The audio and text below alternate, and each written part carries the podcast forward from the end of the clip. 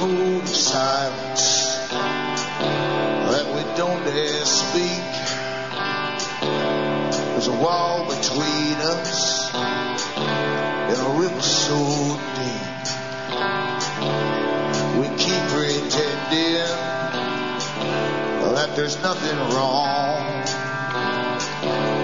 There's a code of silence and it can't go on.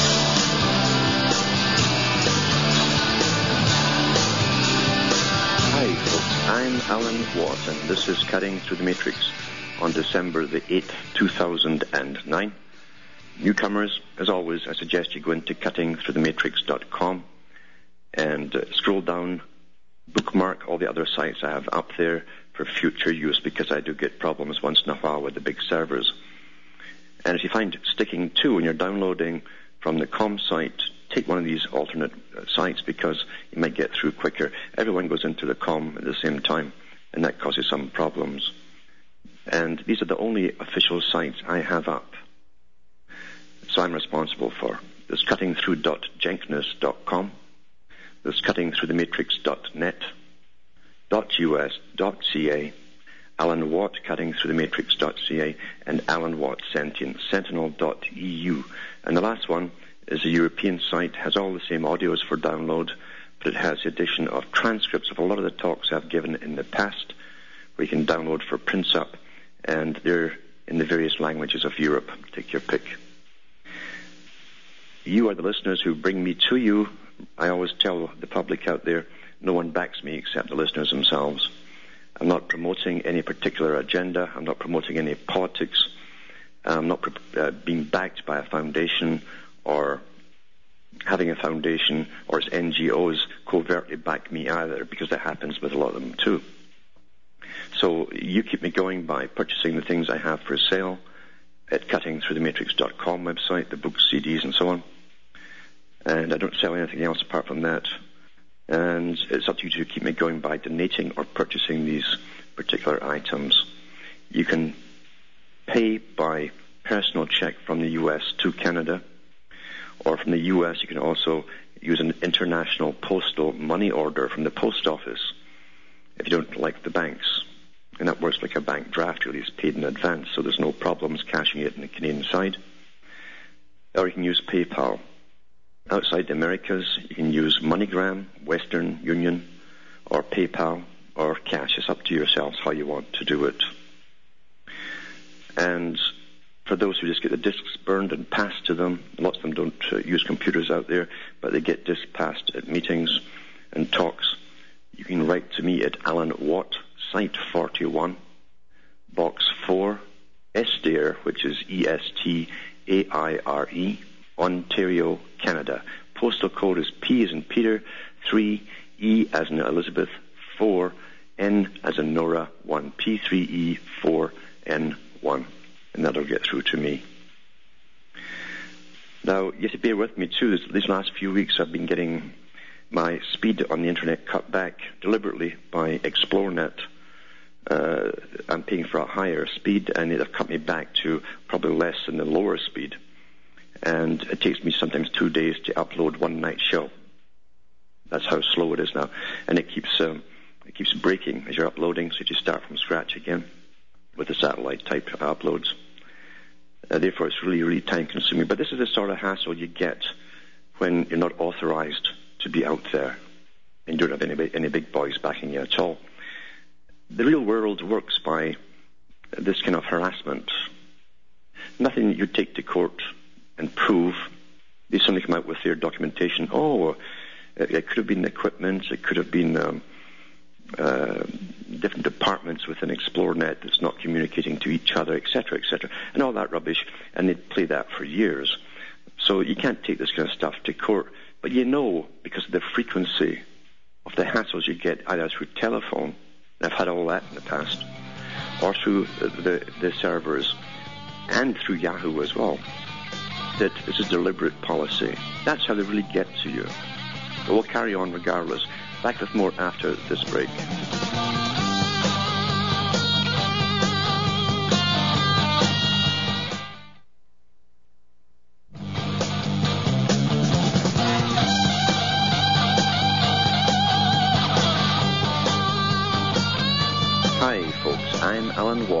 Cutting through the matrix. Over the years, I think every country in the Western world has seen its rights gradually chipped away, its basic constitution shredded to pieces uh, for those countries that had constitutions. And what they generally used at the time was high courts. The high courts and different courts would make verdicts, and that became law, and it circumvented uh, the common laws and the constitutions and rights of the people by doing so, step by step by step, because we live in an incremental agenda where people at the top, who are never mentioned in the media, uh, control it all. And we see the same thing happening with the government institutions, as, as they call them now. Institution, very interesting term, because it's a quasi legality to it. We don't vote in institutions; they're kind of appointed by governments, and we appoint agencies and so on. Government's been outsourcing so much from World War II, basically, that it's, it's really run in a sense by these outside agencies sometimes tied at the hip, sometimes apparent within parliaments or Congress, but, but uh, very often simply remote. They just give out little decrees like royalty and uh, bypass any debates in a parliamentary type style or setting. And I've said before, I don't care if God Himself came down and exposed the global warming scam is a fraud that it is. And it's a fraud with a good purpose because the purpose is to dominate the world and bring in a socialized world system very akin to an upgraded communist system, basically, with where a tiny minority of the public, or not the public, really, an elite, run riot over the public, live off the public, like royalty, the standards of royalty, while the people below them are kept going to suffer, sacrifice for the good of all. That's how it always is presented to the, to the worker bees at the bottom. And we know this whole con game with global warming is, is simply that. It's a substitute. It's also a new economy, you see, where you really pass nothing around except um, blips on computer screens to do with carbon uh, outputs and trading. What a great thing. And in, in the old days, you know, when they used gold uh, to finance currency and even to back up uh, paper money, fiat money.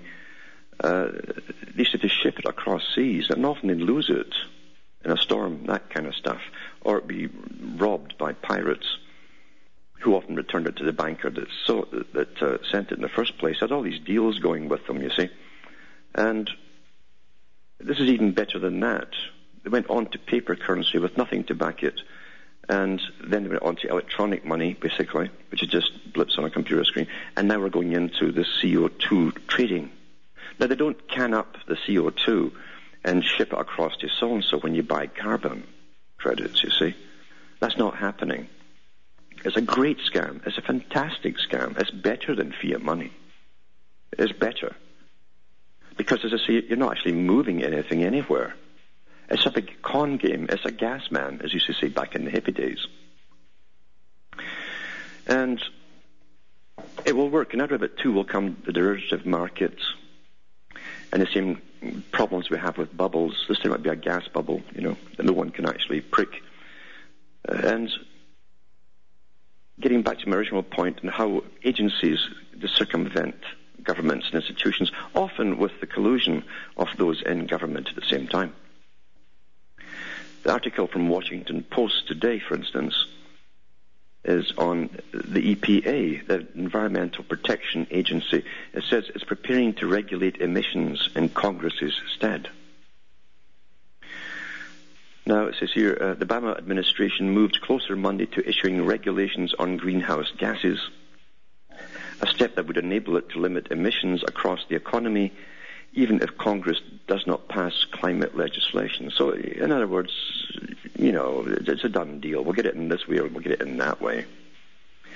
The move, which coincided with the first day of the International Climate Summit in Copenhagen, seemed timed to reassure delegates there that the United States is committed to reducing its emissions even if domestic legislation remains bogged down.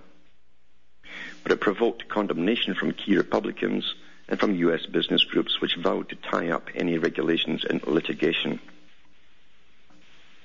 In Monday's much uh, anticipated announcement, the EPA said that six gases, including carbon dioxide and methane, pose a danger to the environment and the health of Americans. These are the guys that say it's okay to drink radioactive water. and, and, stuff with arsenic in it too, you know. So it shouldn't surprise us since everyone's a farce, isn't it? And it says here, um, and the agency would start withdrawing or drawing up regulations to reduce those emissions of, you know, the gases, six gases. So they're, they're not just stopping with one; they've got six now. You see. These are reasonable common sense steps, says EPA Administrator Lisa P. Jackson, adding they would protect the environment without placing an undue burden on the businesses that make up the better part of our economy. At the same time, however, EPA regulation is no one's preferred outcome, not even the EPA's. Jackson said her agency and other administration officials would still prefer if Congress acted before they did. That's kind of like the gun to your head idea, isn't it? It's more, isn't it? Since when did agencies start threatening the government and getting away with it? Hmm? Then it goes on about uh, Senator John F.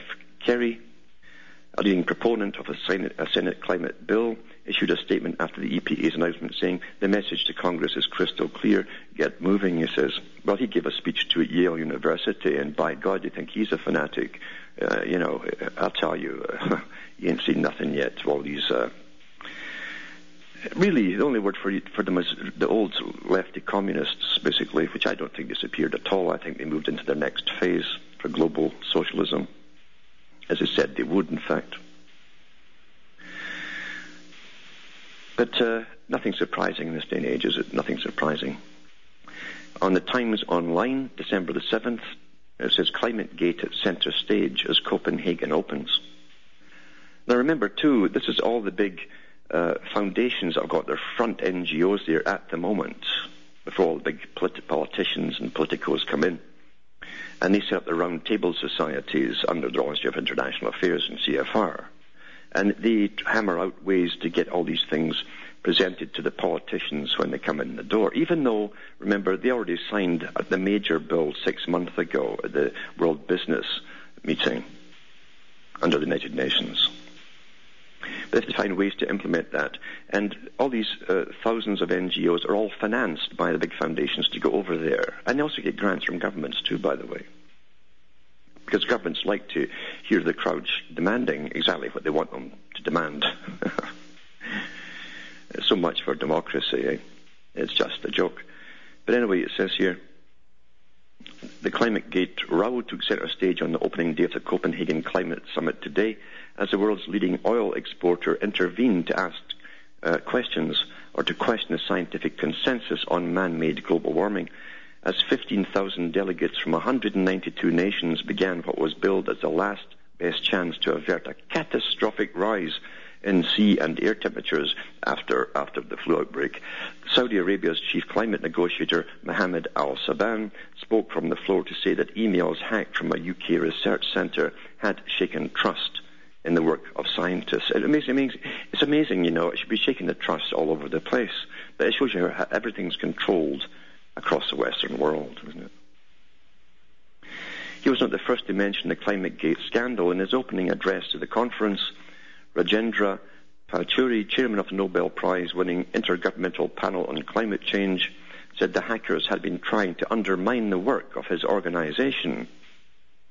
Well, generally, scientific data is open to all the scientific community uh, for critical analysis.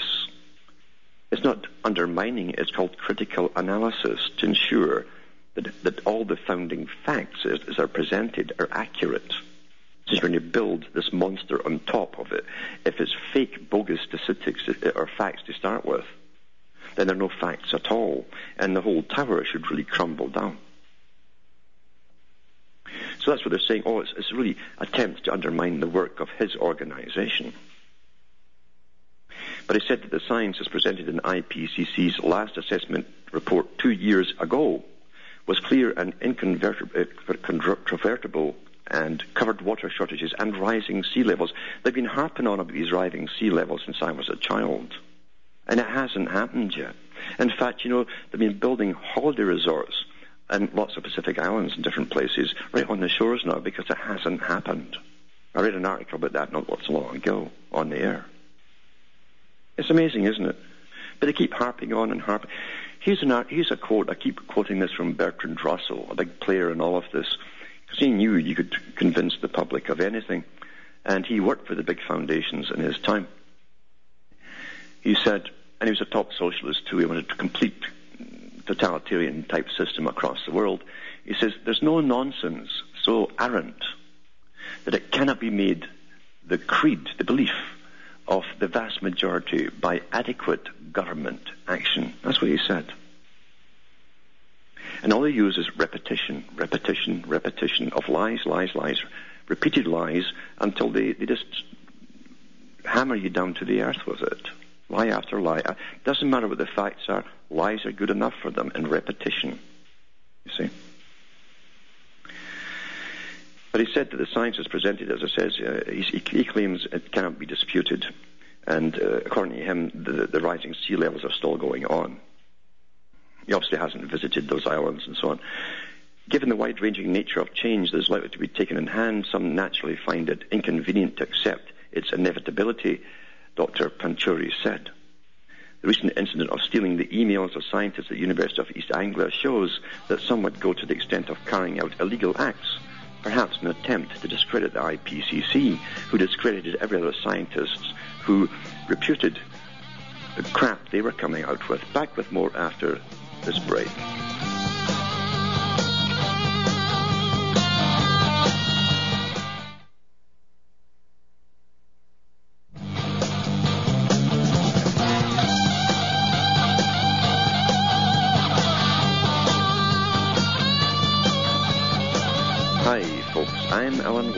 Cutting through the matrix.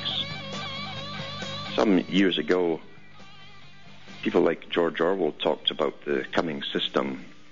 And of course, we know that Aldous Huxley did too long before, even in the 30s, when he was putting out Brave New Worlds, uh, a vision of the future, basically. He belonged to a very elite group in Britain who wanted world socialism, of course, you understand, as Orwell said, uh, some are more equal than others in such utopias.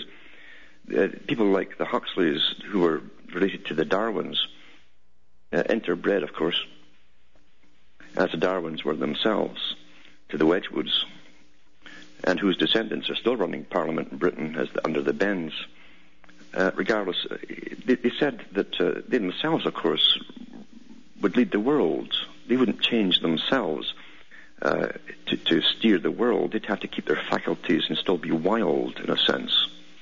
The wild man has his ability for self-preservation and make decisions that would mean life, life or death in very quick instances, very fast instances. So anyway, uh, Huxley talked about his Brave New Worlds and how they could, through genetic manipulations, create different kinds of workers, different strata of workers for different functions, all that kind of stuff. And he got it all from the big think tanks which he was involved in that were comprised of scientists from Cambridge, Oxford, and other places. That's where it was coming from. It wasn't some idea that he came up with himself. And back in the 30s, they knew this was feasible to bring in this kind of world system. And in Orwell, uh, in his book 1984, he understood the, the Huxleys. He knew the Huxleys. He knew all these people. He knew where they were coming from. He'd been recruited into the same group from Cambridge to help all these types of people. He understood the agenda and he turned against it. And all the socialists uh, and all the socialist meetings that he used to attend and speak at turned round. They turned their backs on him immediately. That's how they are. They, they shun you immediately when you're not parroting the, the, the proper slogans. And he turned and he told the public what they were really all about. But what he said in 1984 was when the main character, Winston, was talking about the, the proles being the ordinary people, the ordinary people in democracies, let's call it democracies, the ordinary people, um, they would overcome all this. And the managerial class, the bureau- bureaucratic class, the expert class, you see, uh, always dismissed it throughout the book. They said, oh, no, it says the, the proles don't count. It didn't really matter what the proles thought. The proles don't count. And remember that getting back to Bertrand Russell, Lord Bertrand Russell, who wanted world communistic socialism with his own class running it all at the top, um, said that um, they could bring that system in, a form of world socialism, and bypass public opinion by having an expert class for everything. And experts then would, would replace the public's attitudes or demands. The experts would tell the public what they wanted or needed. And that has happened. We live in this age now. Experts on everything. And the economists left, right, and centre, same as the flu shots. All these experts, all the mainstream media, we're all going to die. We're all going to die. Uh, oh, pharma, save us. Here, take these billions of dollars. And as soon as they've got the money, it dies off just like that. Gone time after time, and they'll do the same the next time, and the next time. But it gets back to public opinion, and, and the proles don't count. I've said this over and over. And this is from, I think, the 4th of December 2009. It's from the Council on Foreign Relations. Now, the Council on Foreign Relations is the American branch of the Royal Institute on International Affairs, a private organization above democracy, by the way. It doesn't really believe in democracy, never did. Set up by the founders, Cecil Rhodes and Rothschilds, the bankers, with the other bankers, Lord Milner and others, and they became the Royal Institute for International Affairs, CFR, on the other side of the Atlantic. And this article at their website on Council on Foreign Relations it says, Does public opinion matter? That's how brazen it all is now. Does it matter what you think? World Attitudes on Global Governance. And the speaker was Stewart M. Patrick, who's a senior fellow and director, International Institutions on Global Governance Program, Council on Foreign Relations. Yep, the Council on Foreign Relations, this private foundational body uh, that, that, pretends it doesn't interfere in politics but runs it all, uh, is part of this whole thing. They don't. They, they, know the general public don't count, and they've they've already got a massive organisation set up within it of their own experts and propagandists to bring in global governance. They've, they've had it up there for years. And they go through the speech and so on, and they talk about all the polls they constantly take with the US and different countries. And it, it boils down to the fact they're absolutely confident now from the polls they're getting in that most people in the world are ready for global governance. They don't really care. As long as it brings in world peace. You know that communist term, world peace, was lack of all opposition, especially people who think. And they give you all the quotes in this particular site, their website itself. They don't do these projects for nothing. It's to bolster their own work. to Say, see, we're on track. Everything's working on time, on cue. Back with more after this break.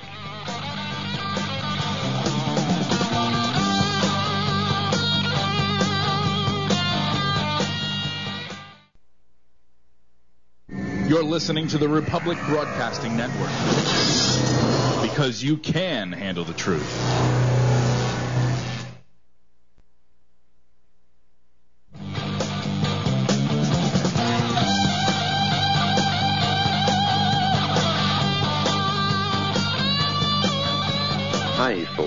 Alan Watt, and this is Cutting Through the Matrix. Reading from a, a website, in fact, from the Council on Foreign Relations about their polling of different peoples, and they claim that people are pretty well ready to accept global governance, as they call it. The same term they used for the European Union, governance. And the European Union, of course, has turned into this dictatorial body where people at the top, in secret, meet in secret, and lay down the laws, and you can't contradict them. In fact, one of the leaders said it was heresy, heresy for anybody to to contradict or complain about the, the European Parliament. But what do you expect in totalitarian systems? They always come out and say it's for the good of all. We all have to sacrifice together for the common good, and then you end up getting dominated by this tiny minority that lives intergenerationally on the backs of the rest of you for as long as they have the system underway, until they've raped and pillaged the whole darn nation. So back to the Council on Foreign Relations. Remember that was set up by the big banking system, the international money lenders, guys who Professor Carroll Quigley actually said uh, not only financed the wars, they planned the wars, the major wars, every single one since the late 1800s. And he was the historian for them. He got this from their own records, and he was all for it and their idea. Because he was an elitist himself, believing academia would be exempt from all the poverty that the rest of the people would be subjected to under such utopias. So this article here, they're going about global governance and their poll taking uh, on the countries they tested out on, uh, they said, they said here, we found, it says, if I can give you some of the headline findings, one of the striking things we found is just how similar many publics around the world are in terms of the sort of world order. Now listen to this, that they want. Have any of you ever, ever, ever been asked to be involved, to give your opinion on a, a world order and, and what you think about it or what you want? Have you? No, of course not. Because I say they're extremely multilaterally inclined. They believe in a world order based on international law. And that's what the UN's all about. They always say under law, under law. Well, no one ever says, explain this law to us. You see? And they, they go on to say that, that all countries should obey international law, even if it goes against their national interests. Have you been asked about that? Have you? Of course not. Of course not. Because see, this is someone speaking to their choir. Everybody in there has to be asked, and after they've vetted you and watched you for years, make sure you have the right background, you've been involved in the right causes, generally hereditary ones as well, and you belong to the right families too is a very important thing because these guys are snobs at the top under the guise of collectivism. Then they go on to suggest that the United uh, States would would, would uh, go along with it and be even the bedrock of an international order. So that's the kind of rubbish they teach to their followers, the rah-rah team. But the public are never, con- uh, never ever considered you never get a referendum on anything. What do you think? Uh, especially, don't you think you should have a, a plebeian vote where you, something so major as anything at all to do with you or your livelihood, you should get a vote on it. Of course, they don't want that. They wouldn't even give that to most of the European countries to do with that uh, agreement they signed supposedly and went rammed down them, especially the last one, Ireland, to go along with the European Union and its new charter. Now, here's what's happened to to Britain, for instance, that literally was lied along for years and years, lied along with this uh, this trading consortium of Europe that turned into a European Parliament as it was intended to do from the very beginning. Everybody at the top knew it except ordinary people. What people in, Europe would say, you have to sort of give up your sovereignty. You have to get this multicultural idea too and stop being who you are. Toss it out the window. Thousands of years. Toss it out the window, and uh, and conform to the kind of new system that we're, we're, we're giving you, or else. Here's what happened to Britain. It says a, this is from the, the Telegraph. It's a return to the Star Chamber. The Star Chamber is when the king sat with four advisors and tried uh, all things in secret. The GATT treaty is done the same way. The General Agreement on Trade and Tariffs is set up a, um, a basically a court, and whatever they decide within that sealed court never gets leaked out to the public, and it's, it's, it's God's law to them. God's law. It cannot be questioned. There's no appeals, nothing. That's it. They decide who gets to trade with whom across the planet. Of course, it keeps all the little guys out. Nothing changes in history, really. Nothing really. The chameleon can always change its color under a new cause. But it says here it's a return to the Star Chambers. Europe finally tramples the Magna Carta into the dust. If you have a spare evening, read the Magna Carta. It's a restraining document. What leaps out from the pages of Langton's text is the intent to protect subjects from overweening authority, in this case, Norman French despotism, by restoring ancient freedoms. That was December the 6th, 2009. He says, he says um, I had a copy left to me by my father and to him by his father. The customary law is Saxon, Celtic, even Visigoth. All men, it says, in our kingdom have and hold the aforesaid liberties and rights, well and in peace, freely and quietly, fully and wholly, forever. Forever. You know, New World Orders don't like that term, forever. They really don't like that at all. That would kind of hold back the agenda. It says here, no free man shall be taken or imprisoned or outlawed or exiled or in any way destroyed unless by lawful judgment of his peers. His peers. Right? His peers. No constable or bailiff shall take another man's corn or chattels without immediate payment, nor take any horses or any man's timber for castles, because that's what they used to do. Now they just grab it all for back taxes, for land taxes, property taxes, or other kind of taxes, or because your septic tank isn't up to snuff with the new laws that come from the United Nations. Just grab it all. Same thing. Same thing happens. It says, anyone may leave the kingdom and return at will, unless in time of war, when he may be restrained for some short space for the common good. It says, here's a nice one, as the square mile falls under the control of the Economic Union authorities, the Parliament of Europe, with binding powers. It says here, the City of London shall have all its ancient liberties and free customs. Merchants should be free from evil tolls and tariffs and stuff.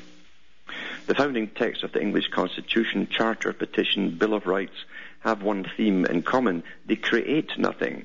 They simply assert old freedoms. They restore lost harmony. In this, they guided America's revolution, itself a codification of early colonial liberties. Europe's constitution, the Lisbon Treaty as we know it, began as a sort of Magna Carta, began as one. The EU leaders agreed at Laeken in 2001 that the project needed restraining after Danes and Swedes rejected the EMU, the Irish rejected Nice, and youth torched Gothenburg in an anti-EU riot. People do not want Europe inveigling its way into every nook and cranny of life, they said. Needless to say, inside hijacked, insiders hijacked the process. Hegelian monstrosity emerged. The text says much about the heightened powers of EU bodies, but scarcely a word to restrain EU bailiffs and constables. The Charter of Fundamental Rights, legally binding in the UK as of Tuesday when the Lisbon Treaty comes into force, asserts that the EU has the authority to circumscribe all freedoms and rights, ground all freedoms and rights. This new beautiful tyranny they have there.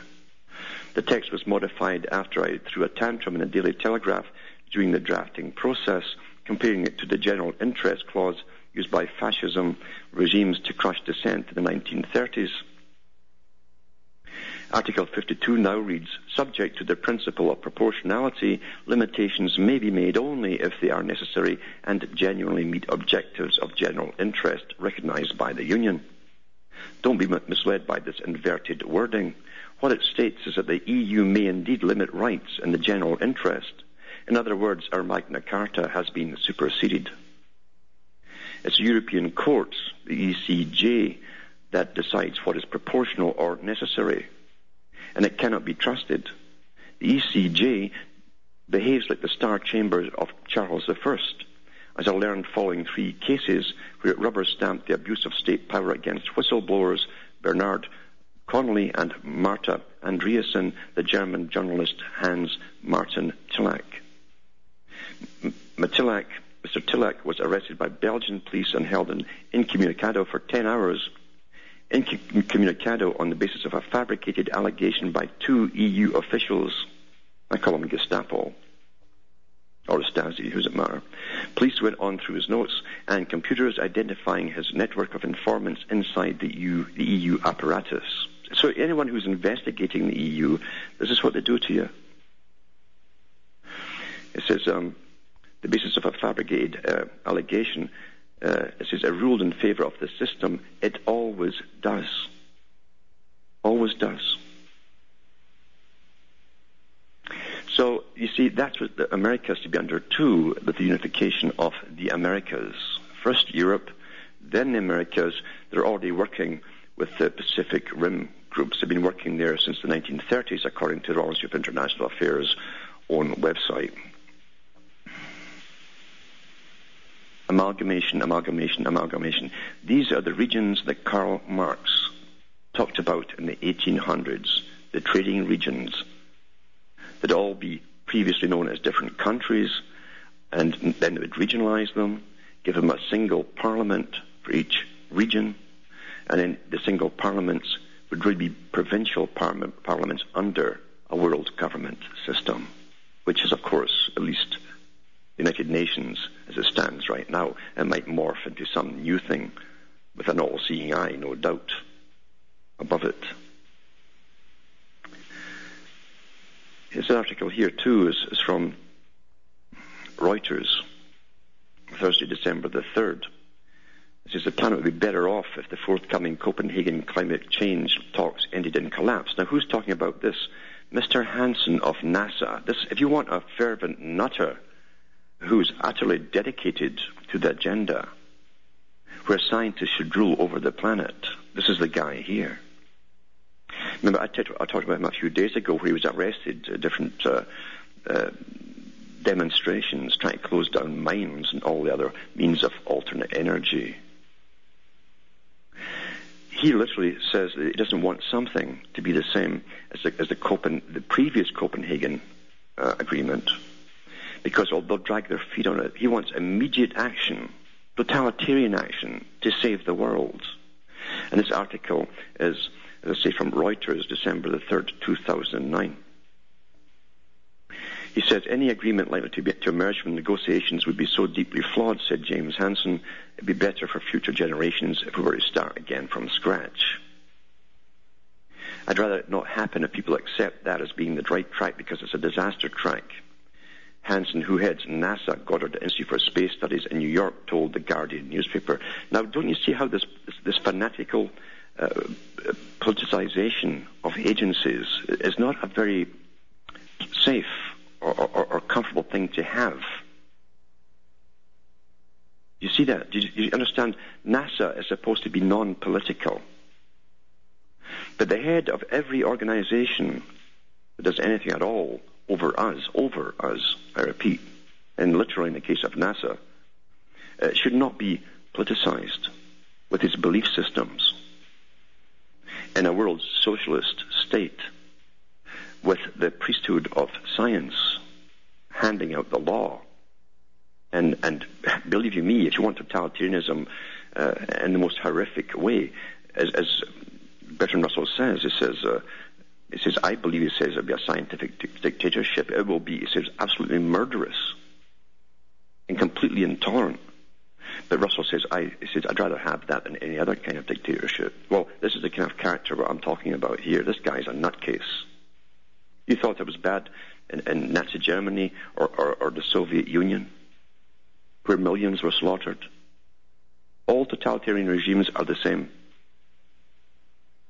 All the same.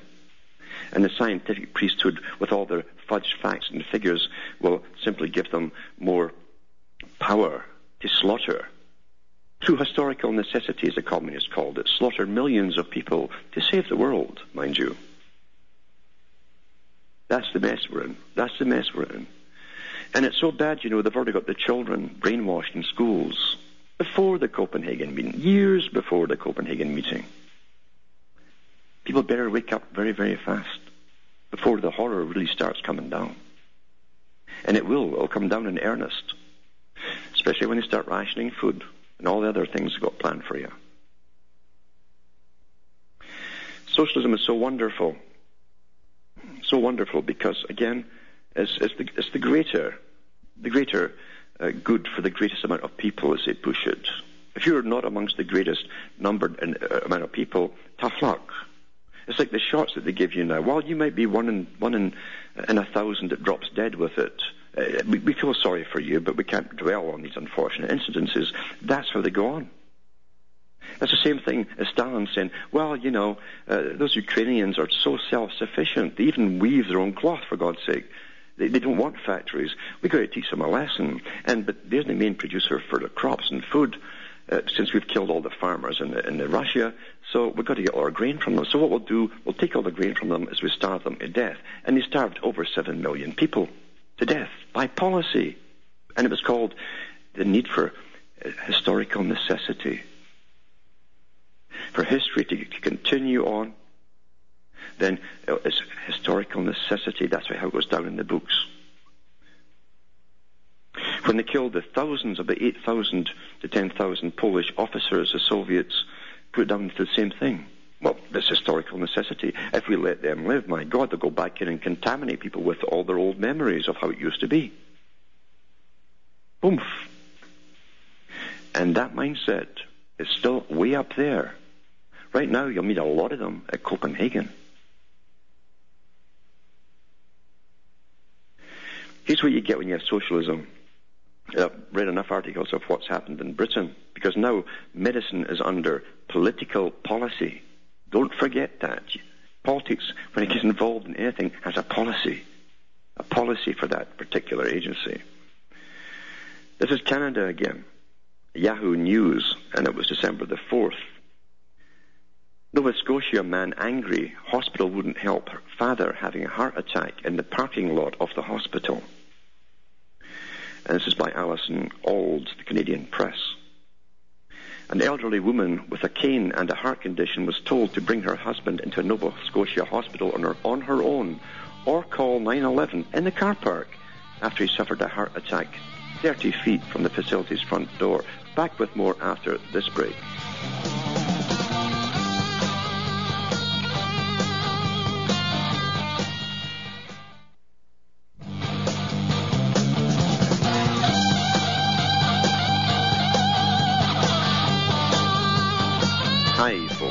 Is Alan Watt. We're cutting through the matrix, just uh, showing Americans what they can look forward to once the socialized medicine comes in. And by the way, I also have the RAND report on that because uh, the U.S. Um, government asked RAND to do a massive survey on bringing in this healthcare and where they can cut back all different kinds of care.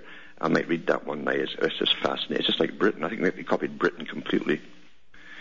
But uh, presently, this is this article I'm reading now is from Yahoo News about a Nova Scotia man having a heart attack at less than 30 feet from the hospital door, and they wouldn't they wouldn't come out and get him in. They told the the, the, the daughter, the elderly daughter, who had a pacemaker herself, either to bring him in herself or call the paramedics. The, the paramedics were all based across the street. all the vans there. Why? Because it's policy. See, see in a socialized country, everything they have meetings for everything, and they talk just the, the same ways they did in Britain about the, the policies. They have all these meetings, and everybody put in their little word, and that'll all be documented in the minutes and so on. And, and at the time it's finished, it's like some legalistic uh, maze that you can't make head nor tail off. That that's what you get with uh, socialism. You see, you, you get, they can't say anything straightforwardly on anything. It's always pertaining to subsection two, paragraph blah blah blah except in cases where blah, blah, blah. And it goes on like that, you see. So you stand outside a hospital and you die. Luckily, this guy survived, but no thanks to the hospital. Mind you, they're lucky you have doctors there. Where I live here, you can't get one. You walk in clinics, you're faceless, you see. Your number's you're actually given a number when you walk in the door. Like a cow. You can always wear it around your neck, it's big enough. Like something at an auction block. And they don't care who you are. They don't want to know who you are. If you're lucky to see a doctor, that is, and you wait six or seven hours and they stay in, or sometimes they're called back to the hospital and they tell you they want to come back tomorrow or the next day or the next day. You know. That's socialized medicine. Canada spends about as much on advertising how wonderful our medical medical system is as, as they do actually giving money into it. And I read an article about that not so long ago. That's socialism. It's all pretense and propaganda. Uh, Mark from Boston's on the line there. I'll see if I can take him. Are you there, Mark? Okay, I, will continue then. But uh, yeah, I do tend to go on, and an hour isn't very long enough at all to, to get so much out or get so much off your mind, you might say, because that's what this is: is getting stuff off your mind, hoping someone will remember it long after I'm dead. Because that's what you have to do: is pass information on to the youth who are really got to understand the incredible brainwashing they're under. Parents have to get in touch with them and realize the indoctrination they get is almost perfect. Perfect indoctrination. The same way as we saw little Disney shows with Bambi, and what did Bambi say? Oh, oh the mum and dad of Bambi were going through the woods because they were scared. Why? Because man was hunting them. Man was bad. Well, they're getting taught the same stuff about how bad man is with environments. Bad man ruined environment for the up and coming youth, and it's their world. You see? And they use psychological techniques through all the little videos that they show them, giving them a part, a part of every story, but never all of any story. To brainwash them into true up and coming green shirt fanatics. God help us all. From Hamish and myself in Ontario, Canada, it's good night, and may your God or your gods go with you.